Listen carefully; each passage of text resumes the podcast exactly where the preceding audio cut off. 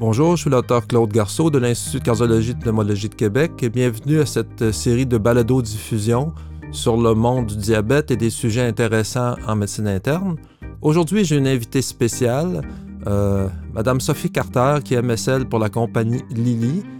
Euh, nous allons discuter aujourd'hui d'un sujet qui me préoccupe depuis quelque temps, c'est l'acidose diabétique et euh, son dépistage par le monitoring en direct des bêta-hydroxybutyrate. En effet, depuis euh, quelques années, nous avons la, capacité de mesurer euh, l'acidose et la production de bêta-hydroxybutyrate chez les diabétiques qui prennent des inhibiteurs de la SGLT2.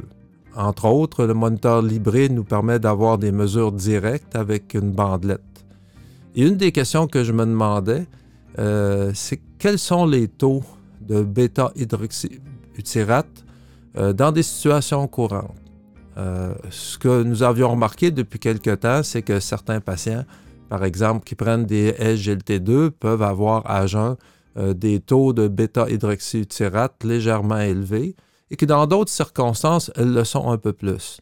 Il y a donc une gradation entre les, les bêta-hydroxybutyrate et l'apparition réelle d'acidocétose définie par un pH sanguin bas, des bicarbonates bas et un, patient qui est quand même malade.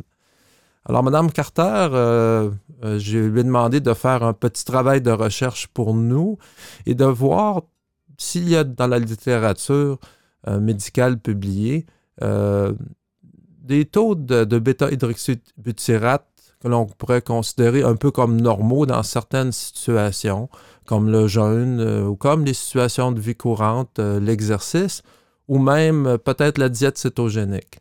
Alors, Madame Carter, j'aimerais avoir vos conclusions peut-être sur ce sujet, peut-être me décrire dans quels articles vous avez trouvé la matière à donner de l'information à nos collègues professionnels du réseau de la santé. Madame Carter? Oui, bonjour, merci beaucoup, docteur Garceau. Euh, donc, on sait que euh, de façon normale, chez un patient qui est euh, diabétique, on peut penser à environ des niveaux de cétone qui sont en bas de 0,3 mmol par litre. Ça, c'est dans une condition normale. maintenant, nos patients qui prennent des inhibiteurs du SGLT2, on a, on a, observé depuis quelques années que ces gens-là ont des niveaux de cétone qui sont plus élevés de façon basale, particulièrement à jeun on peut avoir des niveaux de cétone qui sont euh, élevés, donc une hypercétonémie euh, à environ 0,5 euh, mmol par litre en moyenne chez ces gens-là. quand on fait de l'exercice, par exemple, ou un jeûne de 48 heures, ce qui est à peu près l'équivalent au niveau des cétones, chez quelqu'un de normal, on va avoir une élévation des cétones à environ 1 à 2 mmol par litre chez, chez les patients. On parle d'un exercice d'environ 90 minutes d'une intensité modérée à élevée. Quand on fait la diète cétogène, on, euh, observe des, élévations des cétones assez importantes qui peuvent aller jusqu'à 3 mmol par litre. Toutes ces élévations-là restent dans l'hypercétonémie physiologique, donc des niveaux élevés de cétone, mais qui ne causent pas de tort ou de symptômes majeurs. Euh, un des problèmes, c'est lorsque les gens qui prennent des inhibiteurs du SGLT2 vont, euh, vont jeûner ou vont faire, par exemple, la diète cétogénique. Euh, donc, ces gens-là ont des niveaux de base plus élevés de cétone, font un jeûne ou la diète cétogène, puis ça va augmenter encore plus leur niveau de cétone. Donc, on va atteindre des niveaux qui sont presque ceux euh, nécessaire pour déclencher une acétocétose diabétique chez les patients. C'est vers quel. Euh, moi, j'ai remarqué à l'hôpital, parce qu'on a quand même beaucoup de cas d'acétocétose au cours, malheureusement, au cours des, derniers six mois, c'est peut-être l'exposition de nos patients. Il y a plus de patients, évidemment, sous euh, GLT2, des patients plus malades. On les voit à l'urgence. J'avais remarqué qu'il y a, à certains niveaux, de cétone, de, de bêta-hydroxybutyrate, on ne remarquait pas encore d'apparition d'acidose clinique définie par le pH bas et le bicarbonate abaissé et un patient malade. Est-ce qu'il y a un point d'inflexion où on pense vraiment que l'acidose va, survenir si on mesure les bêta-hydroxybutyrates sanguins directement? Il y a un super bel article qui est sorti en 2008 par euh, Ali dans diabétologie. Puis c'est exactement ce qu'ils ont vérifié. Eux voulaient voir si les bêta-hydroxybutyrate, ça pouvait devenir un, marqueur de l'acidocétose. Puis ce qu'ils ont fait, ils ont fait une étude rétrospective sur plein de patients puis qui avaient eu une acidocétose diabétique, puis chez qui les bêta-hydroxybutyrate et les bicarbonates ont été mesurés. Puis ce qu'ils ont fait, ils ont corrélé les niveaux de bicarbonate avec les niveaux de bêta-hydroxybutyrate.